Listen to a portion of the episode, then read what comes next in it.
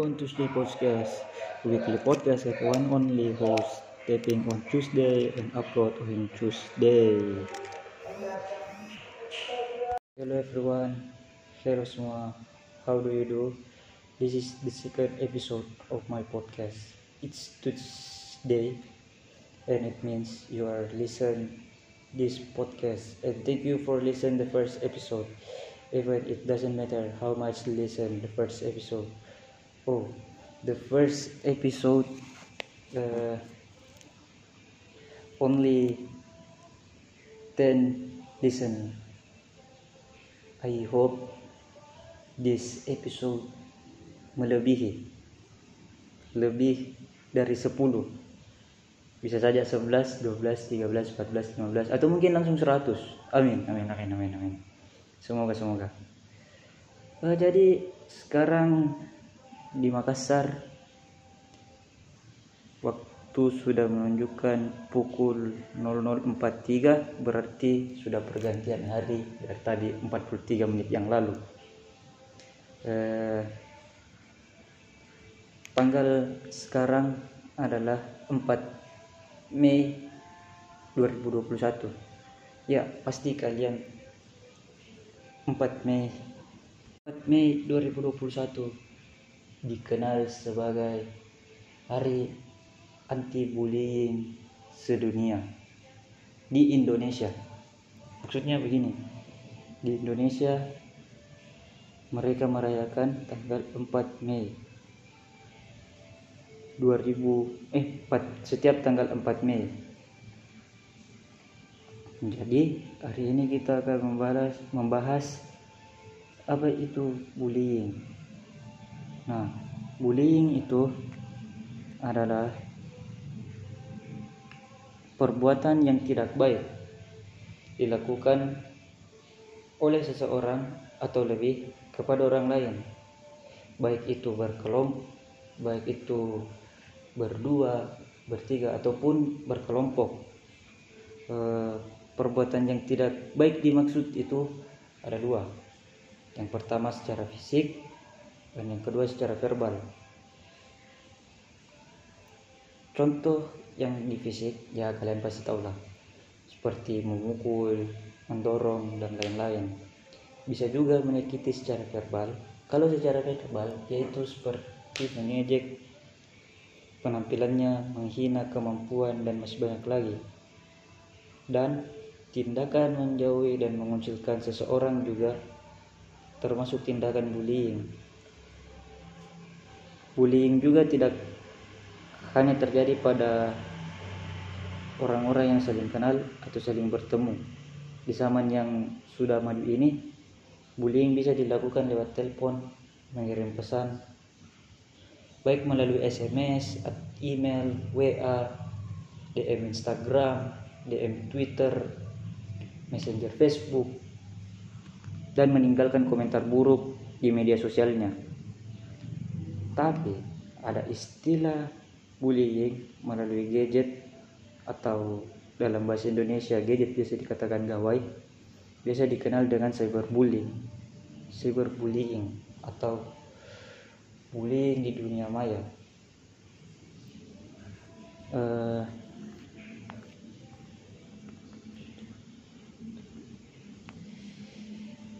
sebelum kita ke cyberbullying ada baiknya kita kaji lebih jauh dulu jenis-jenis bullying.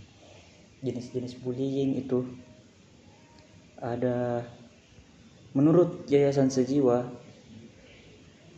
bullying itu praktik bullying dapat dikelompokkan menjadi tiga kategori yakni bullying fisik non fisik dan bullying mental atau psikologis. Yang pertama bullying fisik ini bisa dilihat dengan kasat mata. Contohnya seperti kontak fisik dengan korban antara pelaku dengan korban. Dan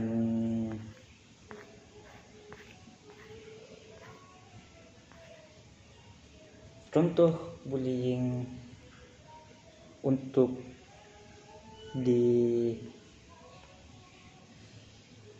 apa namanya? Untuk fisik. Yang pertama itu menampar menimpuk menginjak kaki menjegal meludahi memalak melempar dengan barang menghukum dengan berlari keliling lapangan menghukum dengan cara push up dan menolak eh,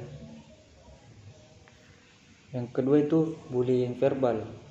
Jenis ini bisa dideteksi dengan karena bisa tertangkap dengan indera pendengaran. Yang pertama itu contohnya memaki, menghina, menjuluki, meneriaki, mempermalukan di depan umum, menuduh, menyuraki, menebar gosip, memfitnah, menolak. Contohnya itu seperti ah goblok lo norak lo gendut kau aku kurus kering kau sotak lo sotak itu dalam bahasa Makassar ya artinya sok tahu. Uh, terus ada dibilang bullying mental. Bullying mental itu paling berbahaya karena tidak tertangkap mata atau telinga kita jika kita tidak cukup mau cukup mengawasi pendeteks, mendeteksinya. Contoh bullying mental adalah memandang sinis, memandang penuh ancaman, mempermalukan di depan umum, mendiamkan, mengucilkan, mempermalukan, meneror lewat pesan pendek, telepon genggam, atau email, atau di Facebook atau di sosial media atau di mana saja. Memandang yang merendahkan, melototi, mencibir. Sementara menurut dari KPPA atau Kementerian Pemberdayaan Perempuan dan Perlindungan Anak, pengelompokan tindakan bullying itu ada enam, yakni fisik langsung, sama tadi verbal, contohnya, contohnya tadi itu sudah saya sebutkan yang menurut Yayasan Sejiwa. Kedua verbal langsung. Ketiga nonverbal langsung. Contoh contoh dari nonverbal langsung itu melihat dengan sinis, menjulurkan lidah, menampilkan ekspresi muka yang merendahkan, mengejek atau mengancam yang biasanya disertai oleh bullying, fisik atau verbal. Terus ada perilaku nonverbal. Contohnya itu mendiamkan seseorang, memanipulasi persahabatan sehingga retak, sengaja mengucilkan atau membaikan, mengirimkan surat kaleng. Dan eh kelima ada cyberbullying. Tindakannya ini menyakiti orang lain dengan sarana media elektronik. Contohnya itu rekaman video intimidasi dan kedua pencemaran nama baik lewat media sosial. Keenam, ada yang nama dinamakan pelecehan seksual.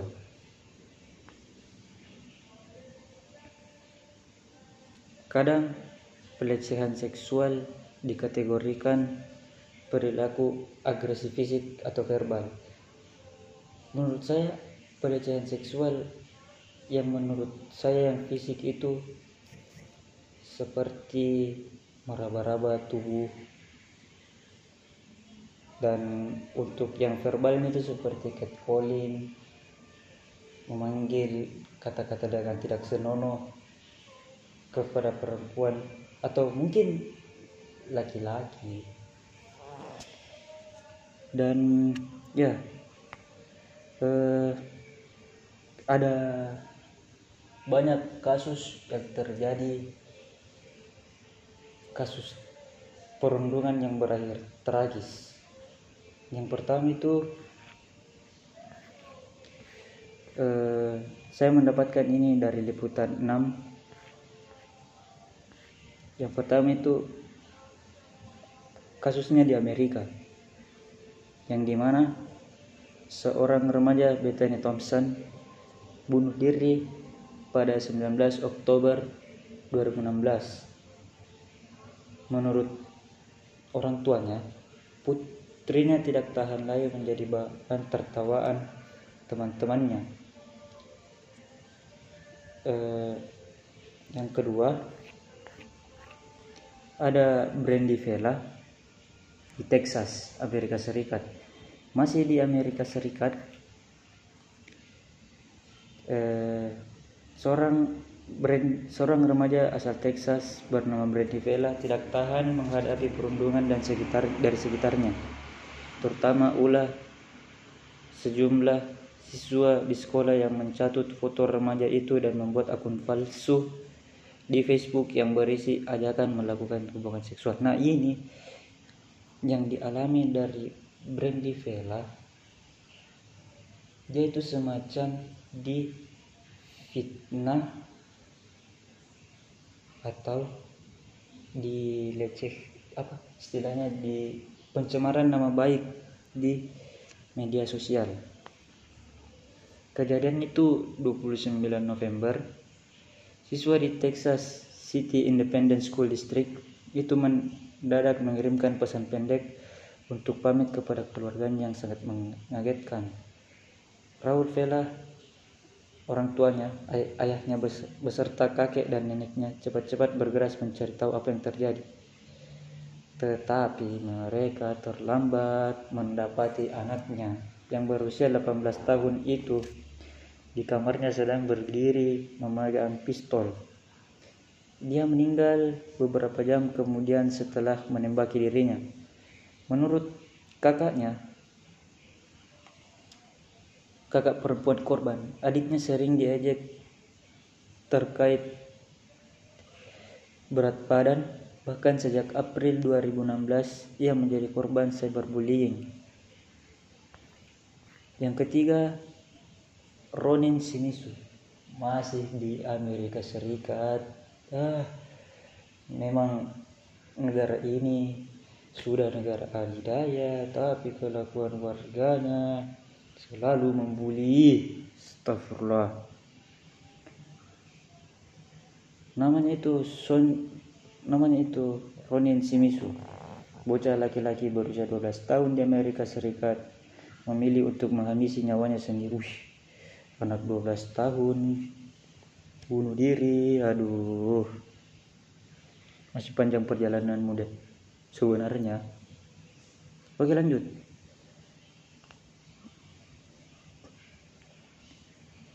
Kejadian itu 3 Desember 2014. Penyebabnya karena mengalami perundungan oleh teman-temannya setelah ia bergabung dengan kelompok cheerleader atau pemandu sorak. Menurut teman korban, si Misu menjadi ejekan setelah menjadi satu-satunya lelaki yang menjadi anggota cheerleader di Folsom Middle School, California dan bahkan dituduh ditudih dituding sebagai seorang gay. Astaga, ini sebenarnya orang yang berbeda. Kenapa? Dia sendiri hanya satu-satunya anak laki-laki yang menjadi pemandu sorak, cheerleader. Harusnya kalian, harusnya dia ini berbeda daripada yang lain. Ah, oke lanjut. Sampai akhirnya Ronin menjalani pendidikan rumah atau homeschooling di bawah arahan Folsom Cordova United School. Namun perundungan terus saja berlangsung terutama melalui dunia maya. Bagi sahabat Hunter Reed, Ronin adalah sosok periang dan selalu bersemangat dengan apa yang ia sukai. Iyalah orang menutupi menutupi dengan sosok periangnya supaya tidak dibully terus supaya tidak dia pikir. Keempat Amanda Todd. Oi terlalu namanya ini terlalu apa ya? Terlalu kasar untuk didengar orang Indonesia kenapa wah itulah dan sekarang ini ada di negara tetangganya Kanada aduh bunuh seorang remaja asal Kanada, Amanda Todd. bunuh diri pada 10 Oktober. Dia melakukan tindakan tersebut di usianya wah, baru lagi 15 tahun. Karena tidak tahan menjadi olok-olok di dunia maya. Semua bermula dari pengalaman chatting dengan web dengan webcam webcam bersama teman-temannya saat masih duduk kelas 7. Mereka memuji kecantikannya dan kemudian memintanya berpose vulgar di depan kamera. Merasa tersanjung, bah dia coba lagi. Ia pun iseng melakukannya. Tidak terjadi saat apa pun saat itu, sampai setahun kemudian hidupnya berubah.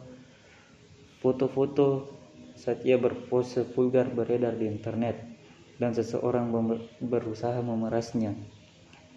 Orang orang itu tahu betul informasi detail Amanda, bahkan menggunakan foto payudaranya atau gunungnya sebagai profil picture di jaringan sosial. Yang kelima, ada di Medan, Indonesia. Pasti kalian pernah mendengar kasusnya ini pada tahun 2016 dia ini uh, baru pulang dari ujian nasional dan masih menggunakan mengenakan seragam yang dicoret-coret mengancam sambil menunjuk-nunjuk sang poluan dengan mengaku sebagai anak seorang jenderal betul-betul mengaku-mengaku lagi gadis yang kemudian diketahui bersama Sonya itu mengaku sebagai anak Arman Depari. Wih, mengaku-ngaku lagi sebagai anak Arman Depari. Seorang petinggi kepolisian berpangkat Inspektur Jenderal atau Irjen yang saat itu menjabat sebagai deputi pemberantasan Badan Narkotika Nasional. Sonya dan kawan-kawannya tak jadi ditilang.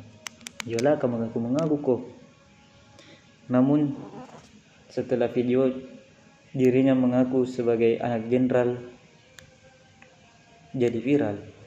Arman Depar angkat bicara dan mengatakan tak punya anak bernama Sonya. Meski begitu, Arman tak mau memperpanjang masalah tersebut dan tidak melakukan tuntutan. Saat Sonya ketahuan bohong, ia langsung menjadi korban perundungan di media sosial. Aduh, ini ibaratnya sudah jatuh mengaku-ngaku jadi anak jenderal. Ternyata bukan. Video. Eh viral dibully. Aduh bikin masalah kok memang. Maunya itu. Kalau salah ya salah. Astagfirullah. Tidak tidak tidak. Jangan jangan jangan, jangan. Terus beberapa hari kemudian itu berita duka datang dari pihak Sonya.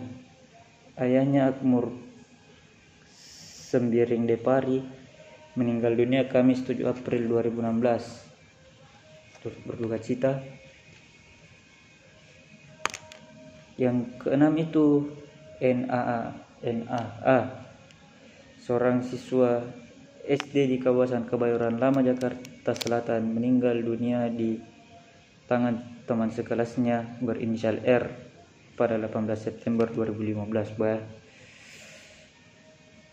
satu semanya. Bocah berusia 8 tahun itu tewas akibat beberapa luka di bagian kepala dan dada setelah perkelahian terjadi dengan R. Wah berkelahi lagi. Pelaku diketahui memukul di bagian dada dan menendang bagian kepala. Menendang bagian kepala sampai korban terjatuh. Pukulan tersebut mengakibatkan luka di bagian kepala, belakang, dan dada. Perkelahian itu terjadi berawal dari perundungan yang kerap dilakukan R pada NAA. Aduh, wah bully. Susah memang karena ini sudah terjadi beberapa dari awal awal begitu ya begini. Ada hal yang harus dilakukan jika menjadi korban bullying. Pertama temui seseorang yang kamu percayai dan beritahu pada mereka apa yang terjadi padamu. Bisa dibilang ini sebagai tempat curhatmu. Teman curhatmu lah. Atau sahabat teman keluarga om tante siapa pun itu bebas terserah anda. Terus kedua itu bullying. Jika bullying terjadi di sekolah tanya guru atau penasihat sekolah. Penasihat sekolah di sini bisa dibilang sebagai guru BK atau pembina OSIS Terus jangan takut melaporkan tindakan bullying pada pihak yang memiliki kewenangan. Jika kamu berani, tandanya kamu menyelamatkan dirimu sendiri dan korban bullying lainnya. Kalau bisa saat mulai ada tanda-tanda bullying kepadamu, tunjukkan sifat berani. Harus berani. Oke? Okay? Hmm, mungkin itu saja dan sejujurnya bullying itu tidak ada manfaatnya. Kalau mau dibilang. Karena apa? Itu hanya menjadikanmu apa ya? Sok jagoan. Begitu. Terus kalau misalnya kau rundung anaknya orang apa yang bakalan kau dapat proyek sementara. Jadi, saran saya, mending tidak usah korundung anaknya orang. Begitu. Oke, karena sudah 20 menit, mari kita akhiri dengan alhamdulillah Oke, sampai jumpa di Selasa depan atau Selasa-Selasa kapan tergantung saya. Saya punya podcast urusan nah bodo amat. Oke okay, goodbye